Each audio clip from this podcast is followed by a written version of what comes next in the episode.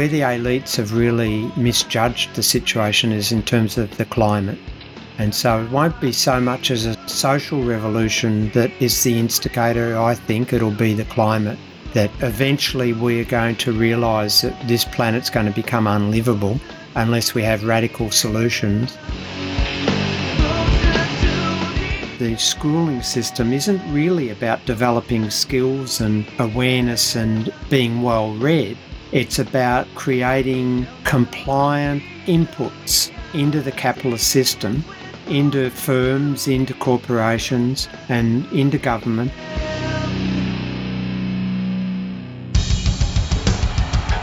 What I have said is that this campaign is not just about electing a president.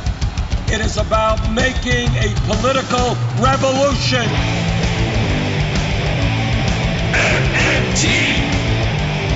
Taking money from our children and borrowing from China. People are dying. Is the program so critical it's worth borrowing money from China to pay for it? And if not, I'll get rid of it. Stop lying!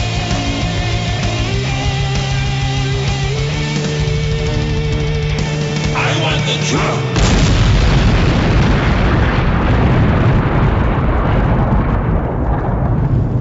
Now let's see if we can avoid the apocalypse altogether. Here's another episode of Macro and Cheese with your host, Steve Grumbine. All right, it is Steve with Macro and Cheese, and I get to talk to my good friend, Bill Mitchell. Bill has been writing prolifically now for my entire life, I'm sure. For a very long time. Actually, if you go back through the list of all of our podcasts, the very first episode of Macro and Cheese was with Bill Mitchell. And we talked about putting the T in MMT and what that T stood for. And 150 plus episodes later, 150 plus weeks of putting out a podcast every Saturday, we're bringing Bill back again. We've had him a number of times, because he's a wealth of information. He's one of the original developers of modern monetary theory. He is also leading a MMT ed for people that can learn modern monetary theory the correct way. And for guys like me who are evangelists, there's nothing like the OGs. When they tell the story, they tell it correctly. And so having Bill on is an absolute pleasure. Bill Mitchell is probably the most underappreciated genius that I know. Very few people have written more, have done more, have made themselves more available. And Bill does because he believes in the work and because he wants to see change. And so this podcast interview today is more than just an MMT discussion, although we're going to have an MMT discussion. It is really a broader understanding of power, of what we want and what we're up against, and the balkanization of reality, the duality of the haves and the have-nots and the two different worlds that they inhabit, the power dynamic between the people at the bottom and the people at the top. And we're going to look at some global issues as well. It's going to be an expansive podcast. So with that, let me bring on my friend, Bill Mitchell. Welcome to the show, sir. Well, thank you for that introduction, Steve. Hello to everybody from the east coast of Australia. It's a summer day. It's quite warm, and we've got COVID everywhere at the moment. So there you go. Well, we got COVID all over the place here as well. It doesn't seem like changing presidents fixed the COVID crisis. It doesn't seem like any of the electoral solutions in the United States have netted us a single win in the legislative area. It doesn't seem life has changed for the better for the people that I'm around. It doesn't seem like we're being heard. And if we are being heard, it doesn't seem like anybody's listening. Yeah, well, we didn't have COVID here like the rest of the world. We had, as a society, had made a decision to suppress it until medical science had made such advances that we could open up safely. And then our federal government's approaching an election, but our governments were under intense pressure from the rabid freedom lobby, who somehow thought that restrictions on our mobility on health basis was a restriction on our so-called freedom to get sick. But also the governments were under intense pressure from various sections of the capital owning class who wanted to open up, and particularly to open up the border, the external border, the internal borders and all the rest of it. And so now we're allegedly living with COVID for the first time in 2 years. And just today, numbers in New South Wales, where I am today, doubled from 6,000 cases a day to 12,000 cases a day. Now, to an American, that mightn't seem very much, but to us, that starts to overwhelm our health system. And this so-called living with COVID is just one of a series of falsehoods that the elites have been running now, the conservatives and the elites, to restore their own profit-making machine and continue to endanger the workers, particularly the low-paid workers that are in essential areas like transport and health and what have you. It's an appalling state now. You had made mention when we were offline that the ruling elite don't have much use for us really, other than to build the machines and harvest the food. But otherwise, they pretty much leave us alone and give us the false impression that we're free until someone like Julian Assange or Chelsea Manning or Snowden speaks up. Regular people that don't even share our same political angles see this clearly and are taken back by it. But this is the power dynamic that we live in. And you framed it beautifully. You said that there were two worlds, basically, two realities. Can you take me through that? Well, it's just this idea that I've came to quite a long time ago, really. As a young academic, I've never towed the line in my work.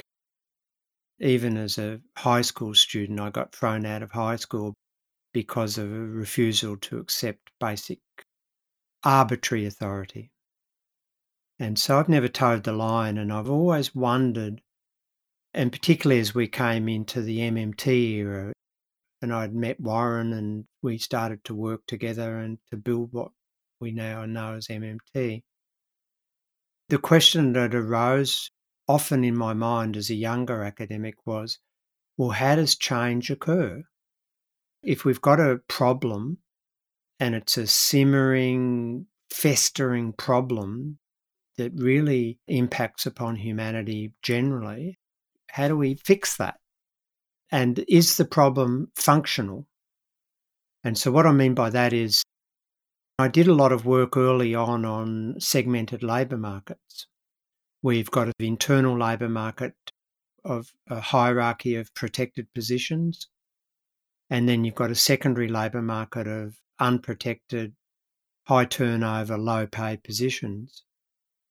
And what I learnt from that work was that the segmentation into good-paying, secure jobs and low-paying, insecure jobs was functional. And because in the late 60s, for example, I was a young boy at that stage, but in the late 60s, when this literature started to emerge, the good guys, guys being generic, neither male nor female, the good guys, what we might call progressives, thought that the solution to low pay and working poor was just to create better jobs. And what they found was that there was quite a lot of resistance among those who worked in better jobs. And particularly there were suggestions in those days that the public sector should create a whole lot more public service jobs. This was particularly an American debate. And of course, the public sector workers resisted that because they didn't want the riffraff coming into their workplaces. But moreover, they understood that the reason that they were able to secure nice conditions for themselves, in other words, good pay, secure work, training ladders, job hierarchies for career development and all the rest of it that occur in those primary labour markets, was because there was this other labour market that took up the slack of capitalism when spending fluctuations occurred. So while the primary labour markets were protected, all of the flux and uncertainty of capitalism was pushed into these secondary labour markets, into the precarious part of the world. And so the precarity served a function. So there were cosy agreements between the primary workers and capital to really push the secondary labour market workers into working poverty. And so it wasn't a simple solution. So these are functional things that I was thinking about. And I came to this view that in a more general sense, there are two realities that define human existence. And one reality is the one that you and I and all of our listeners, I assume, live in. And this is a reality where we grow up, we go to school, we get educated more or less, we get jobs more or less. Some of us get better paid jobs than others. We strive for even more. We have holidays. We have children sometimes. Sometimes we don't. We have marriage breakups sometimes. Sometimes we don't. We buy houses. We get old. We have holidays. We have fun. We have despair. We have anxiety. We have happiness. And that's one level of reality. And in a sense, the elites drip feed us material well-being, sharing the national income out to us that's produced, so that over the course of our lives, most of us, but not all obviously, can build up a bit of material wealth, typically in our home, to mean that we can retire at some age in our 60s and kick our feet up and wait to die. And as long as we don't rock the boat too much, they leave us alone. And we construct that as freedom, that, oh, we've got all these choices, we're free and we're making choices, and isn't the system grand? And sometimes it isn't so grand, but generally it is because we're free. And then occasionally someone will rock the boat. And this other level of reality where all the really major decisions are made, the lobbying, the dirty deals, the corporate deals, the suppressed information, the secret reports that the public never find out about, the military-industrial complex, the government-private sector revolving door where ministers, in other words, cabinet members in governments, do a bit of time making legislative decisions and go back into corporate world, and top end of town. They have relatively discreet gatherings where a lot of deals are done. It happens at golf clubs. It happens at Davos. It happens at elite lounges at airports and all of this sort of stuff. And that's another reality. We don't ever see that, but that rules our lives. They rely on us in a functional way because we've got to keep spending.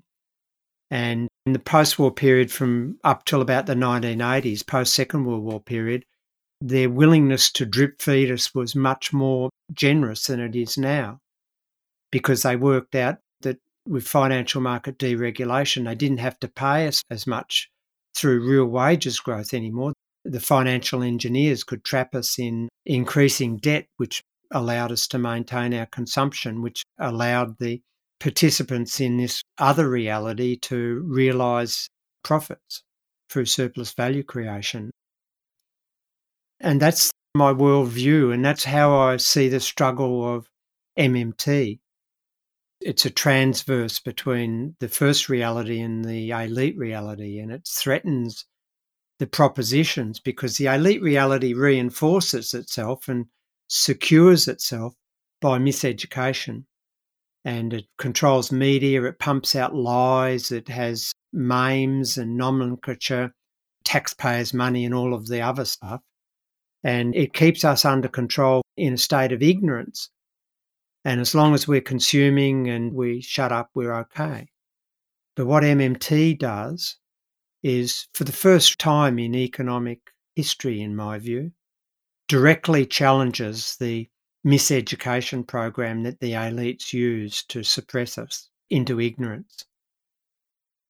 And what we're now seeing is it becomes much more transparent in the public eye through various endeavours of various people, including yourself, is that we're getting the kickback now. Now, it's not as bad as Julian Assange, for example, who challenged the military-industrial complex. But we're getting kickback from that second reality, and it's making it very difficult for us to make progress. So that's sort of a summary. And that's a spot-on summary, because the frustration of activists that are not informed of MMT even, that just want healthcare and want to see the climate maintained for human life and not create resource wars like water wars. And interestingly enough, a new movie just came out called Don't Look Up. And it's fantastic. It's like a caricature of what we're seeing today and the absurdity of the stories that the elite tell us and that we believe.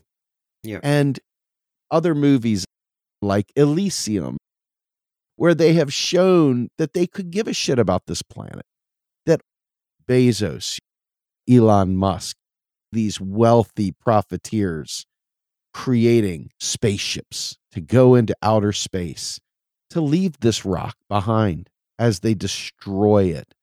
And this is the reality that many people secretly worry about. People are obviously thinking about it because these movies keep coming out, and it ain't too far from what feels like reality, especially the way you just laid that out. And as somebody who spends all their time talking about economics, this is where these folks find their power, is holding us down with these false scarcity narratives while they plan for us to be exterminated or irrelevant. We're just nothing to them. They can't exterminate us because, as I said, they need our spending power. But what about the robots, though? They still need to sell goods and services. Yes.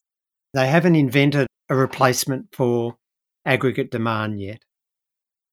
They certainly know that they can always call on government whenever they like, when we're not spending as much as they want us to spend.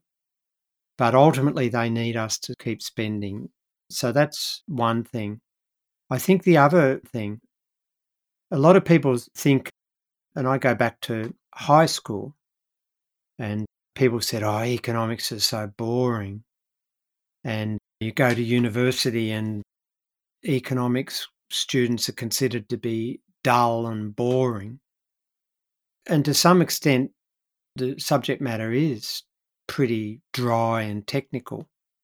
And I much more enjoyed studying philosophy of science and those sort of subjects and history and languages than I did studying economics. But the main game in all of this resistance is economics, and that's the fact.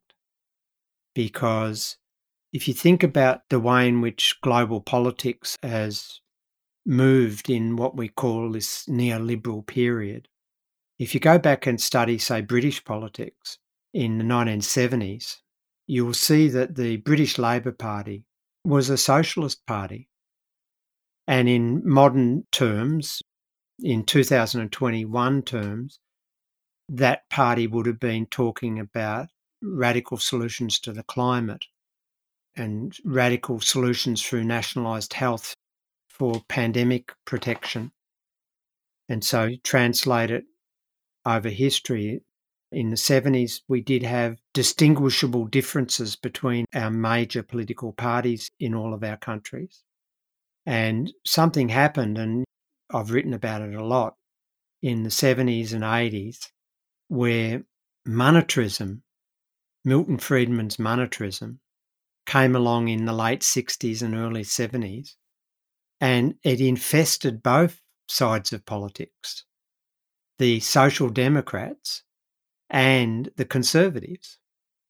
And progressively, the social democratic parties, whether they're Labour parties like in Australia or Britain, or socialist parties like in France, for example, or the Democrats as in the US, they're all in a social democrat tradition. But effectively what neoliberalism did and what monetarism did was force those social democratic parties, they call it moving to the centre, but effectively macroeconomics ceased to be a context at our national political levels. And that's because both political sides of the politics accepted all of the nonsense that my profession pumps out. And then the political argument was around the edges, whether you support gay marriage or not, or whatever. Not unimportant issues, don't get me wrong, but the main game was basically neutralised. And so my feeling is this is what I've been devoting my attention to for many years now, is that unless we educate ourselves in economics so that we can see through all of the smokescreen that the elites use to suppress our understanding of what's going on, and which they've penetrated the social democratic political parties to render them like Biden's Democrats, for God's sake, who basically is no contest anymore between the Republicans and the Democrats in the US at the macroeconomic level.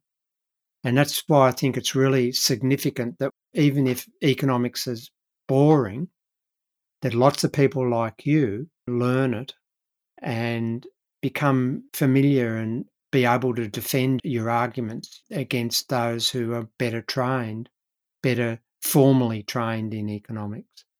And in a way, that's what my venture in MMT Ed is about. It's sort of like a socialist public education venture for those who can't go to formal programs and enroll in university or whatever. They can become very erudite and breach their ignorance, get over it. And whether that changes anything, I'm not sure, but it increases the possibilities of change. I've been learning and talking MMT for over 10 years now, and that's probably more than I've done just about any other thing in my life, short of being a parent.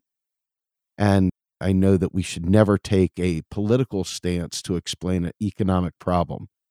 Randy Ray has been militant in the idea that we should never use a political excuse to give a poor macroeconomic answer. And unfortunately, where we're at today, at least in the United States, we have capitalism baked into the electoral process and every aspect of governance in this country, which our primary export is this mindset. And we go to every other country and trying to destroy their public works. And we allow suffering in the name of some few people gaining profit. And this is all kind of cliche after a little while. And if you're really seeking solutions, well, the macroeconomic solutions are probably the easiest ones to come to because somebody's already come up with them, and that's you guys in the MMT development world. So it's not due to a lack of solutions. It really is the power dynamic. And that Real Progressives, our goal is to teach as many people as possible with two goals in mind, that if an electoral solution is possible, that we can take it by having an informed populace. And if electoral solutions are not possible, that whatever is the remainder from any form of people-driven revolution or direct action, whatever we try to replace the existing cancer with will be informed by MMT literate people, because you either can do it electorally or you do nothing. And the idea of little people taking on global capital feels absurd on its face because it's so massive. It's almost too massive. And you realize this is so much more than quote unquote taxes don't fund spending. You've written prolifically about reclaiming the state. I think it was December 21st paper you wrote before we can reclaim the state, we've got to reclaim ourselves. What are your thoughts on this part of it, reclaiming ourselves before we can reclaim the state? Ultimately, capitalism requires social stability to continue. And if you go back to the late 19th century, however many years of industrial capitalism after really supplanting the feudal system of production and distribution, and even a bit earlier than the late 18th century, but let's say the last quarter of the 19th century, there was a reason why trade unions began to form. There was a reason why citizens' lobby groups formed to oppose children working in cotton mills and dying under the spinning jennies, scraping out the fluff. There was a reason why there was the formation of pressure groups to empower the state to create what then became known as welfare states. So income support structures for the unemployed, public education, public health, public transport, aged pensions. So these were all things that impacted upon that first reality that we mostly live in. And they enhanced that reality. But they did it by demonstrating to the second reality, where the elites hang out and make all the decisions, that unless they were willing to share the booty a little bit more and to improve the way in which we worked and what happens to us when we are unable to work because of unemployment or age or infirmity, that the game was up, that unless they were willing to share a bit more, there would be radical overthrow. And so you had revolutions in 1848 and Paris Commune in 1871 and the 1890s strikes, which really started the formation of trade unions. And workers understood that individually they were powerless, but together in solidarity they could do damage to the profit-making process. So there was a reason for all of that, and that reason was that capital went too far, and the pestilence and conditions of life just became totally unacceptable. In other words, the level one reality that I talked about, the drip feed, wasn't sufficient. Then the neoliberal period really has been defined, in my way of thinking, as a sort of steady retrenchment of all of those gains that the working class made in the first half or first three quarters of the 20th century. And for the last 25 or 30 years, the elites are trying to work out how they can keep us spending, how they can keep us realising their profit ambitions through our spending without paying us as much by increasingly immiserating us in material terms. Not all of us, but an increasing number of us, such that their project is attempting to hollow out the so-called middle class that they created to make sure that there'd be plenty of spending going on. And so I think our mainstream political parties have become, as I said, neutralised. And so an electoral solution is difficult to conceive with the current state of knowledge and awareness among the voters. So they're still letting us vote, but we really vote for parties that are indistinguishable. And the radical parties are too marginalised and small in most of our countries to have any impact at all. And so before we can get to an electoral solution, we have to go through that process that society went through in the late 19th century, where we just get so annoyed and anxious that we realise that the reality we're living in isn't freedom and luxury, it's poverty and suppression. And at that point, we start to become a force again. Now, in Australia, for example, we've got increasing poverty and major social problems, but the middle class are still relatively secure. And until the middle class becomes threatened with a lack of security, we're not going to get significant change through an electoral process, because the mainstream parties, the so-called Labor Party, the voice of the trade union movement, what a joke that is, they sound as much mainstream macroeconomics as the Conservatives do. And in actual fact, the Conservatives have opened the public purse in the pandemic, and we've got very large deficits and very high public debt at the moment in historical terms. And it's the Labor Party, the so-called Progressive Party, that's saying, what about all this debt as we go into a federal election campaign? So the hope that we have an immediate solution through the electoral process is relatively dismal.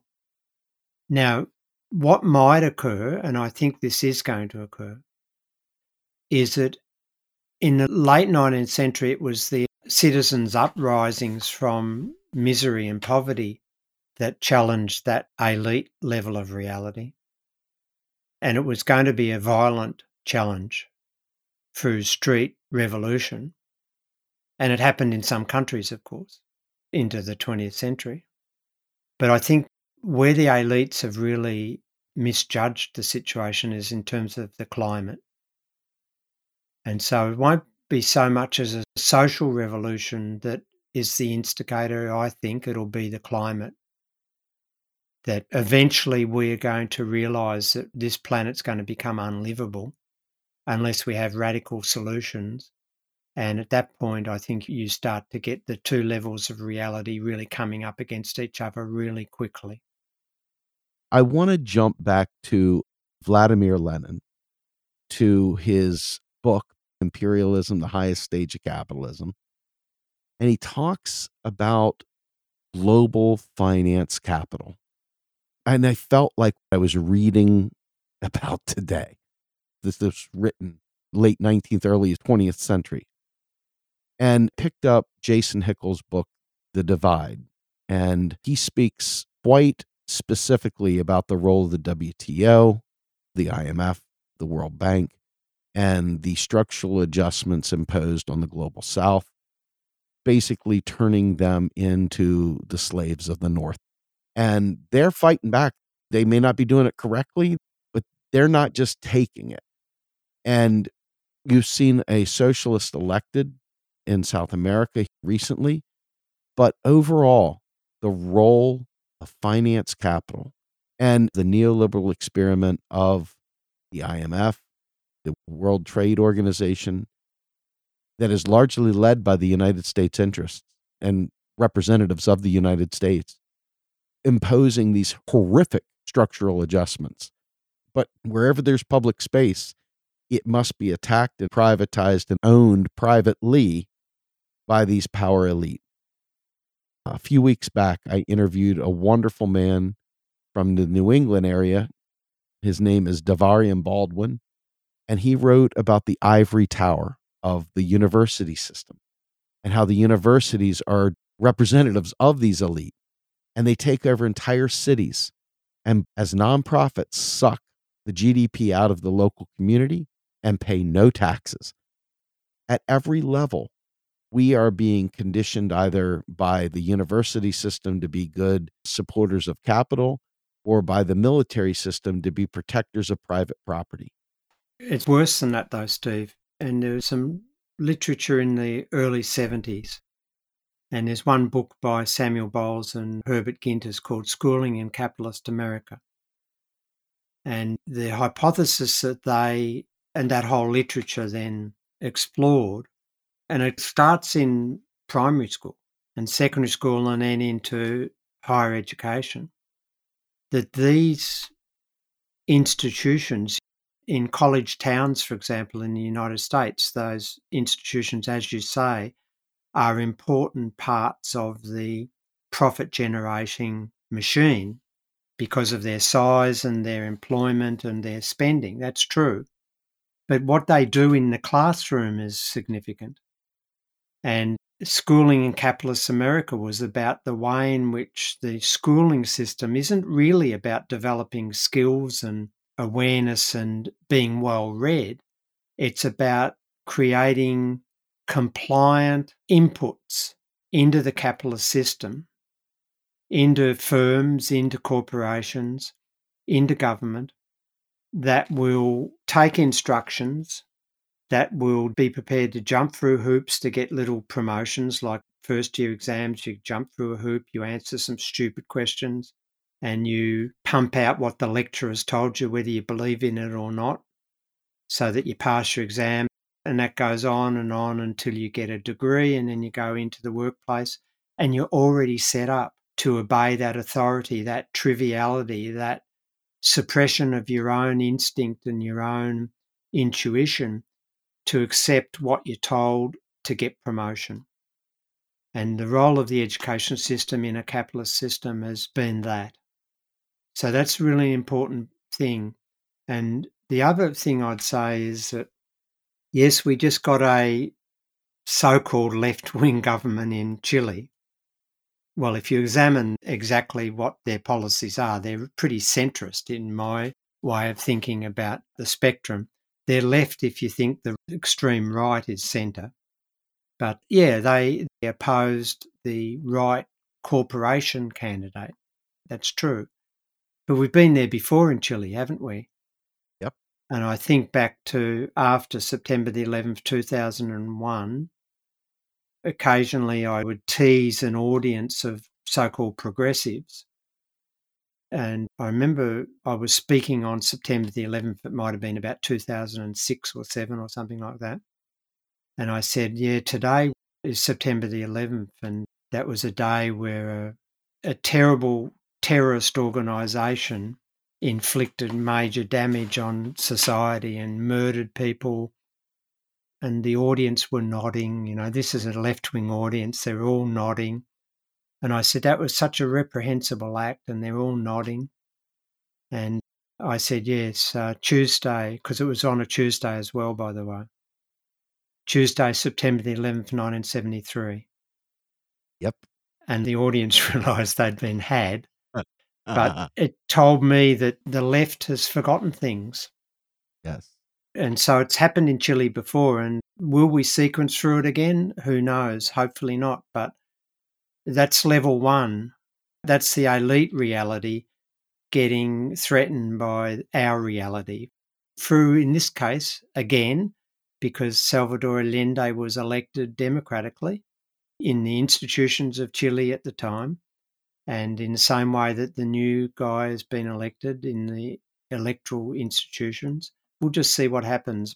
But there hasn't been a good history in the last 30 or 40 years of progressives being elected and getting an easy time.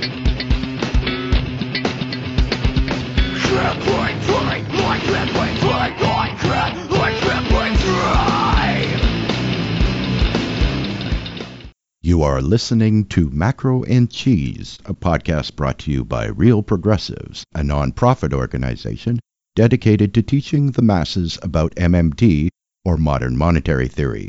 Please help our efforts and become a monthly donor at PayPal or Patreon.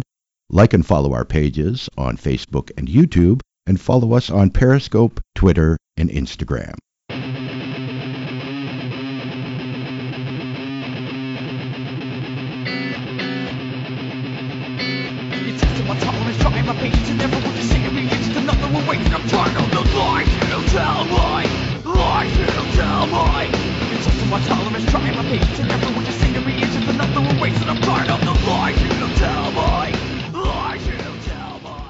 I think his name is Gabriel Boric or something to that effect.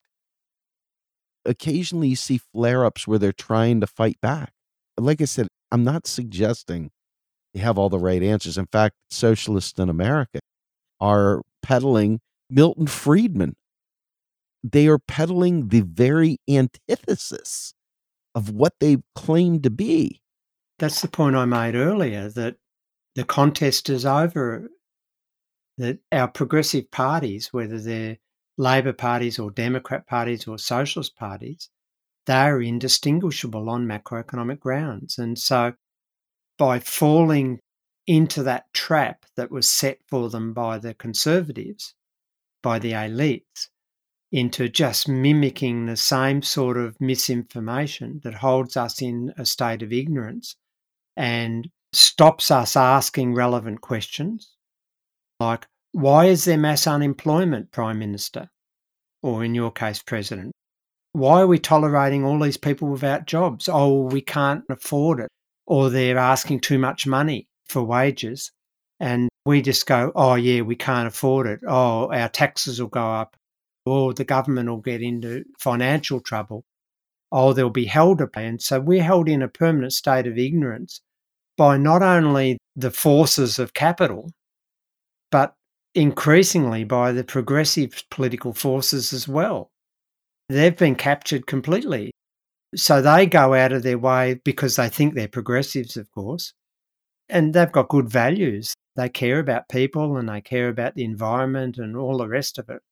I'm sure Biden cares about the environment, but they're so constrained by this macroeconomic straitjacket of lies and myths that the way they then try to express their progressiveness in a political space just becomes either incredible, that is, not able to be believed by the voters, or plain stupid, which has the same effect at the end of the day, or they just give up, like you've now got, as I understand it, in the United States. BBB will just vanish, won't it? So that's the problem. Build Back Better started off with a really bad name that nobody really liked. But then it sounded like maybe this is just a rebranding of what we were hoping for in a Green New Deal. And so it started out weak. I think Bernie Sanders was pushing for $6.5 trillion in spending, which was still a compromise from $13 trillion he felt we needed, which probably is low as well. Yeah, but at the same time, he was saying we've got to tax the rich to pay for it. Oh, absolutely. For all the great things that he did do by awakening a lot of people to the possibilities, he didn't help us any, and he knew the economics. Give him credit for giving MMT a platform, but he fell into the same hole that a lot of them did, like Corbyn. And that is a hole that if we don't dig out of, there is no future. In my opinion, real genuine hope is modern monetary theory. And the work that you guys are producing, the hope I have is that here is this thing that is universal, that allows us to understand that we can, in fact, have nice things. And being a lay person, you don't know who to listen to. You don't know what information's real. You don't have the skills and knowledge to confidently debunk the nonsense you're being fed. So in the absence of a source that you really genuinely know and can trust, groups create their own fake reality, and they start pumping out half-truths that are just as deceptive as the power elite do. The only difference is, down at the bottom, these tales keep us that much further from uniting to take on the power elite. Yeah, and you see it on social media. You're on it far too much, Steve. Yes, I am. I'm on it hardly at all, but I see it. And I see people who should be our allies fighting us because, for various reasons, often purely ego. And this is the classic divide and conquer.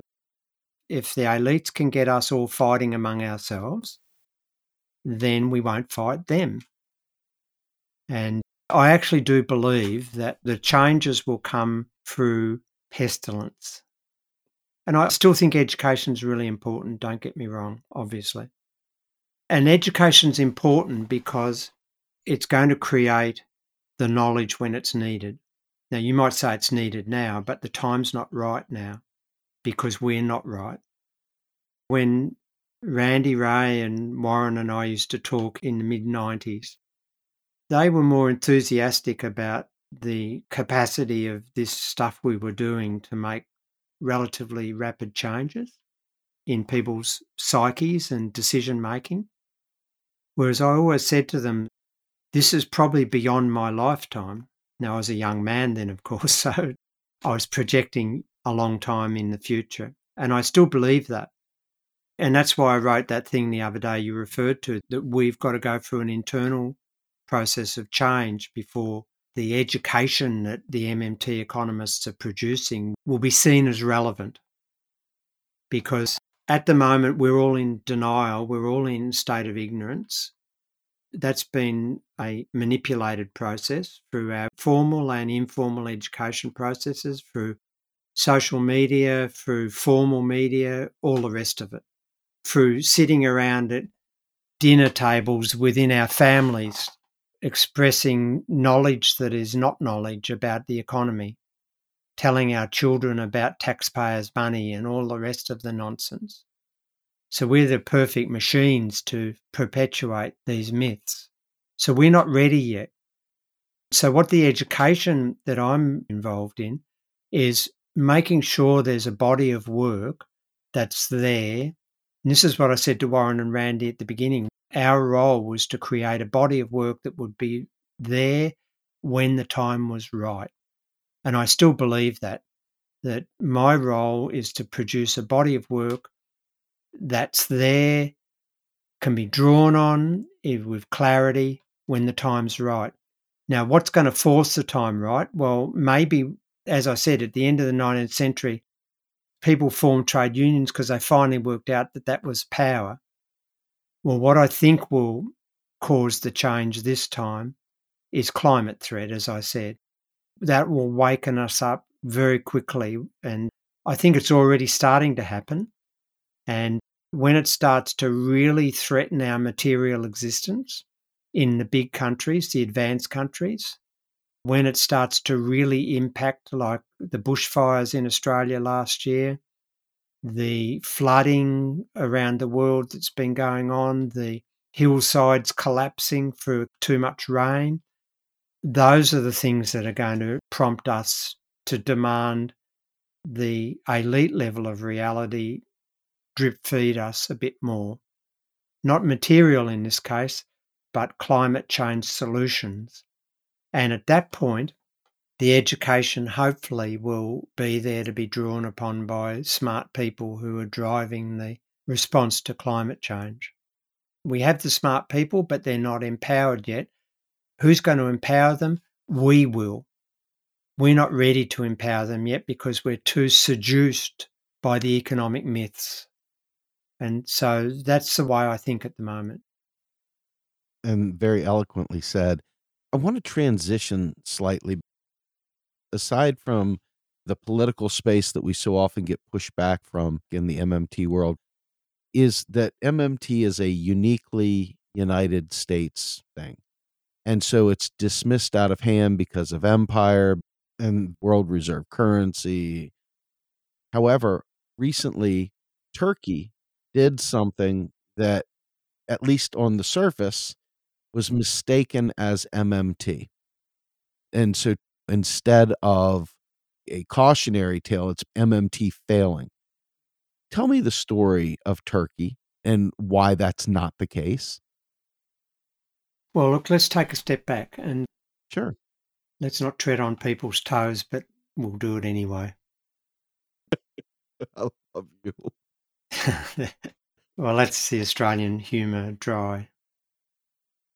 We haven't helped ourselves to some extent by making the MMT narrative so American-centric. I remember when we were writing the textbook with Randy and then Martin came in on the project, I really insisted that we use non-American terminology. So we talked about central banks, not the Fed. Because most of the world doesn't know what a Fed is. That's Americanism. Most of the world has an idea that they've got a central bank. And so the way in which we've framed MMT and the way in which the framing has been dominated by American terminology and American topics, the Congress, well, we have governments. We don't have the Congress around the world. Right. We have central banks. We don't have the Fed. The rest of the world doesn't have the institutional structure that America has, but it has institutions that do the same things, but they're called different things. So in a way, by a torrent of social media activity, tweets about the Fed and all of this, as if that's all MMT's got to offer, has allowed people to be seduced into the idea that this is an American phenomenon. So that's the first point I make. I trod very lightly there on people's toes. The other thing is that there's not that many of us who do research work outside of the American political debates. Now, Fidel Kaboub, for example, does excellent work on other countries in Africa and elsewhere. And so do I. I'm not saying it's excellent, but I do that work. And that's because I don't... I'll say it for you. Great work. And Pavlina Cheneva certainly does work in other countries. And in part, that's because neither of the others I mentioned were born in America. And what that meant is that MMT has been framed very much in an American way. I've always resisted that, of course, because I'm an Australian. And I don't want to be rude particularly, but the rest of the world hasn't got a very good opinion of America. We don't have a very good opinion of it ourselves. No, I know, but I mean, you don't know how bad. Oh, boy. You don't know how bad the rest of us think. Can you adopt me in Australia? Can you bring me somewhere? America's seen as being this martial country that talks about freedom but invades countries illegally whenever it wants to, that is a military machine that causes dreadful death around the world, that engages in torture of citizens, that locks people up in Guantanamo Bay and all the rest of it. So when we blur the idea that MMT, making it appear as though it's an American thing, and then add in all of that hostility that the rest of the world has about America and its bullying behaviour in the international scene, then that opens us up to this ongoing torrent of abuse about, oh, MMT's just America, see, they just want to bully us all and it's not relevant to us. Now, I come from a small open economy, not a large closed economy like the United States. And what I've tried to do with my work is demonstrate that the economic institutions that support the fiat monetary system, which MMT is relevant to, are virtually the same wherever they are, in whatever country. They might be called different things. They might have somewhat different regulative and legislative structures, but they effectively do the same thing. They effectively operate in the same way. That the central banking in Australia is identical effectively to the central banking in an operational sense in America. Yeah, there's nuances, there's different legislative structures, all the rest of it, but they effectively all work the same. And that's why I say Japan's my poster child, because it's demonstrated for longer the principles that define what MMT is. And people say, oh, yeah, Japan's different. And you say, why? Oh, well, it's culturally different. Well, yeah, Japanese culture is quite different to Australian culture and certainly American culture. But their monetary institutions work virtually the same within that different cultural context. And so MMT is applicable everywhere, not just to the United States, not to Australia, but to Turkey as well. And the principles that we've developed are applicable to a country like Turkey as they are to the United States. Now, we've spoken about this before.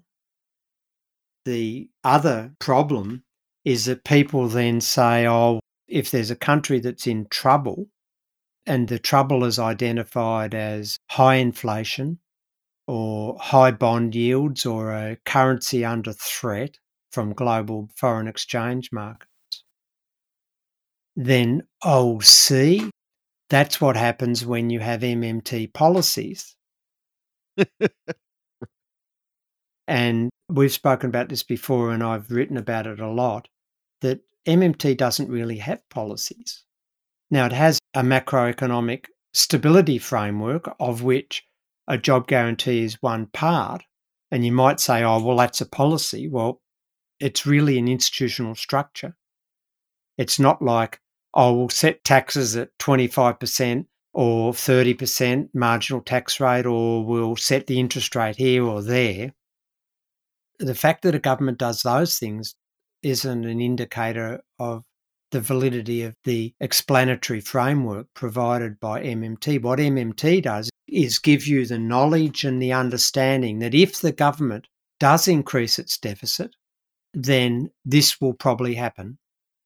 Or if the government and the private banking system borrow heavily in US dollars or in euros, where the country isn't a euro or US dollar using country, then MMT tells you that it's likely to encounter problems if export markets turn down, because it won't be able to generate enough foreign exchange to maintain the servicing of the foreign currency denominated debt. So MMT gives you the understanding to appraise, in my view, in a much more accurate way, the policy settings of any country. And in the case of Turkey, what the Turkish situation is about is nothing to do with MMT, but MMT tells you a lot about why they're in the situation that they're in. They entered a standby arrangement with the IMF in the early 2000s. They converted their economy into an export-oriented growth strategy, typical IMF. They deregulated their financial system, privatised the state banks, and of course then you get the cabal of financial capital in there going for broke, and they worked out that they could bring in hot speculative money from abroad rather than foreign direct investment, which would go into building productive capacity, which would generate the returns that would be able to service the debt. No, the banks wanted just speculative money, so that's what happened. The central government borrowed in foreign currencies.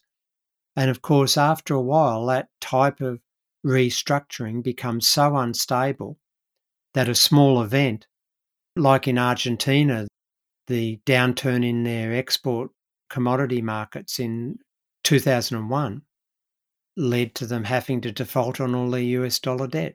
And that's Turkey. So MMT gives you a clear view of why Turkey's in the situation it's in, but it's not an application of MMT, because MMT economists didn't tell them to borrow in foreign currency.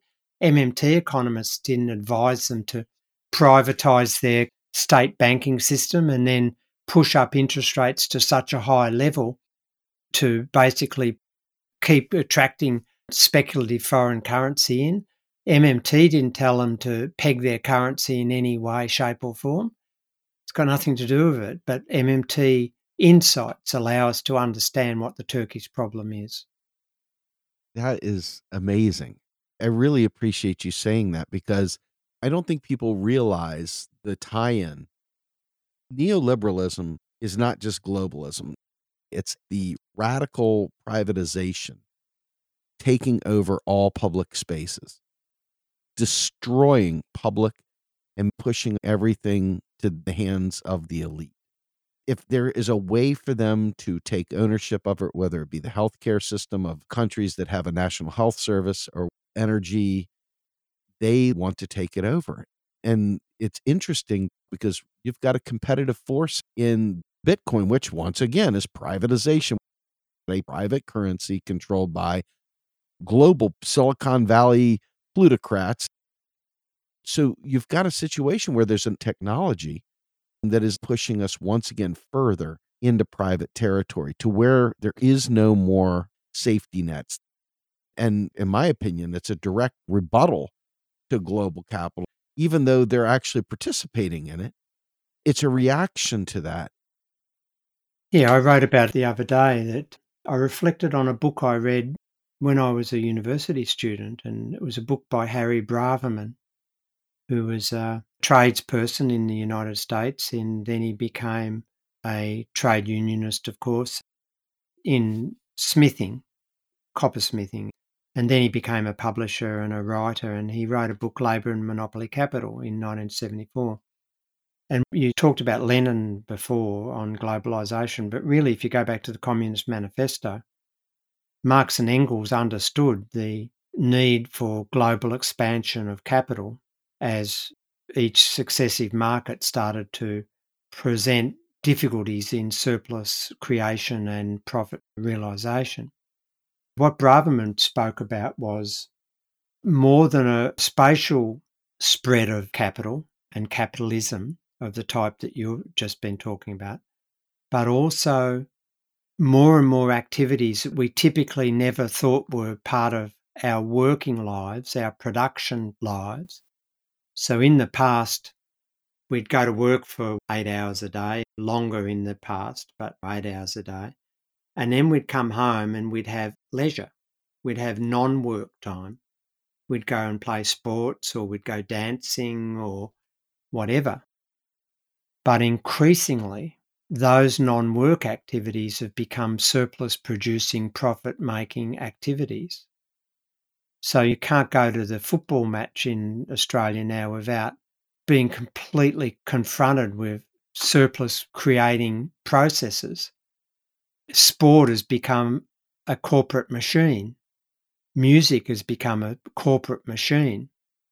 And so more and more of our lives become subsumed within this process of surplus production and profit realisation.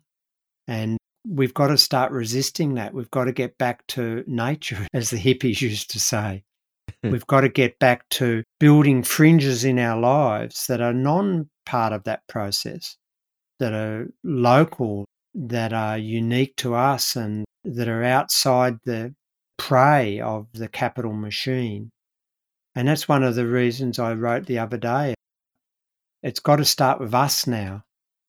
We've got to start resisting at the individual level well before we get out in the streets and join protest groups and chant meaningless slogans. We've got to start with ourselves and get up tomorrow morning and say, I'm not going to buy that stuff anymore. I'm not going to do that anymore. I'm going to resist that. One of the advantages we've got that previous working class movements didn't have was social media, the ability to network relatively costlessly. And I know there's all debates about what horrendous places like Facebook and that are suppressing, and Twitter banning certain things and not other things and what have you.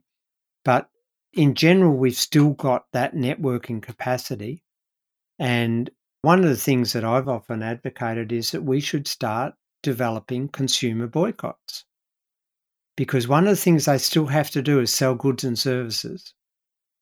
And if we had targeted, anonymous boycotts organised where we all finally realise that we can do them damage by not buying their stuff, then we start to infiltrate that other level of reality without them knowing how to attack our reality. Because if we do it all through just our anonymous spending decisions, they can't really attack us. They don't know how to do it. If a trade union gets up and goes on strike, they can tie them up in legal processes and the army can take over the workplace.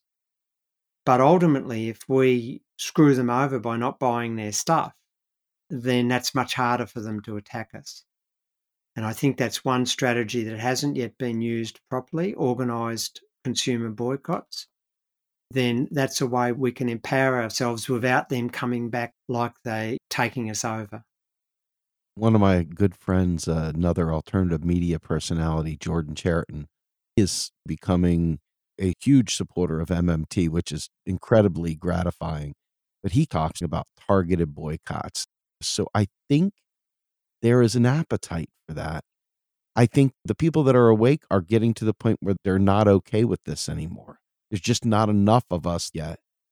But with the work that you're doing, and the work that the entire MMT project is doing. You and Warren and Randy, heroes of mine that I will never be able to thank enough for opening my eyes. And yet I curse you some days for opening my eyes, but you've pulled me from the matrix. I'm really grateful for the tireless work you do. Thanks for that. But here's my advice, Steve. Gratuitous as it might be, is one of the things that I said at the beginning that I never really wanted to toe the line. And so that led me into research questions and topics and learning, and that gave me some intellectual justification for not towing the line, because you don't want to just be a vandal. Right. That's mindless behaviour, just attacking the man because you don't like them, because you're frustrated. And not towing the line in an academic sense is a very frustrating existence. And for a long time, I felt frustrated and powerless. You'd get up in the morning and you'd read something, or you hear on the radio or the TV if you watch it, stuff like that. People have written to me saying, how do you ever stay sane? And the point I'm making is that at our level of reality, we're really up against it. And you can't stay angry all the time. And so I learned over the course of my life to date that at our level of reality, there are some nice things that they've let us have. And they haven't locked me up. They haven't taken them away yet. There's personal relationships and just some nice things. The sun shines occasionally. So as an activist and in my role as an educator, trying to butt up against the system, you call it the matrix, whatever, you've got to have some balance and not be angry all the time. Otherwise, you get consumed by it, and that's what they want. That's my final statement. And that's the challenge that we all have to grapple with, me in particular. Yeah, you have to find some harmony in your personal dimension while you maintain the rage and the relentlessness of the work that you're doing. I struggle with that every day, but you've got to achieve that. Otherwise, it consumes you and you become just noise and you don't get anywhere because they're too powerful. Well said. Bill, with that, I want to make sure everyone knows how to find MMT Ed and how they can follow your work. Well, MMT Ed, just do a search for MMT Ed, www.mmted.org. And we've got our next big offering coming up starting on February the 9th. And you can find out how to enroll in that course. It's a MOOC. It's a 4-week course. It's free. And last time we had 3,600 people enrolled when we offered it. I think they all had a great time. I got good feedback. So it's coming up again. We've got other programs we're developing as our funding situation improves. That's our major problem at the moment, not enough money, but that's always the problem. And yeah, get with it and get yourself educated and get some life balance and get active and get angry, but also find some happiness. But most of all, fight against the ignorance that's been created for us and get smart. Thank you so much, Bill. This was absolutely fantastic. Good. Please tell Louisa that I said hello and enjoy this new year as we go into it. I'm going to try my best to take your advice and find some balance. Yep, do that. But I will never lose that outrage. Don't ask me. I can't do it. You can't lose it because it's real. It is. And it's justified and it's based upon knowledge, because that gives you the motivation to be active and to try within your own limited resources to influence others who then snowball and influence others again. But you've got to be a bit happy as well, because there are some nice things. So happy New Year to everybody. And at the moment, it's not looking like 2022 is going to be much better than 2021, but we've got to keep striving to make the changes that we care about. Very well said. And with that, folks, I'm Steve Grumbine with Macro and Cheese. Please find us. Listen to us. We are at realprogressives.org. Go down to the media section in the drop down, find Macro and Cheese Podcast, and you'll get to hear great people like Bill Mitchell speak all the time. We try to make sure that these podcasts are top notch, and it's free of charge. Everything we do is for you for free, no paywalls. The information's just too important to do that. So by all means, please take the education from Bill, get as much of it as you can, and get ready to take on the powers that be. With that, Bill, thank you so much for your time.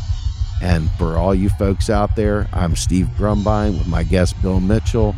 Macro and Cheese, we're out of here. MMT. Macro and Cheese is produced by Andy Kennedy. Descriptive writing by Virginia Cox and promotional artwork by Mindy Donham. Macro and Cheese is publicly funded by our Real Progressive Patreon account. If you would like to donate to Macro and Cheese, please visit patreon.com/realprogressives. I want the truth!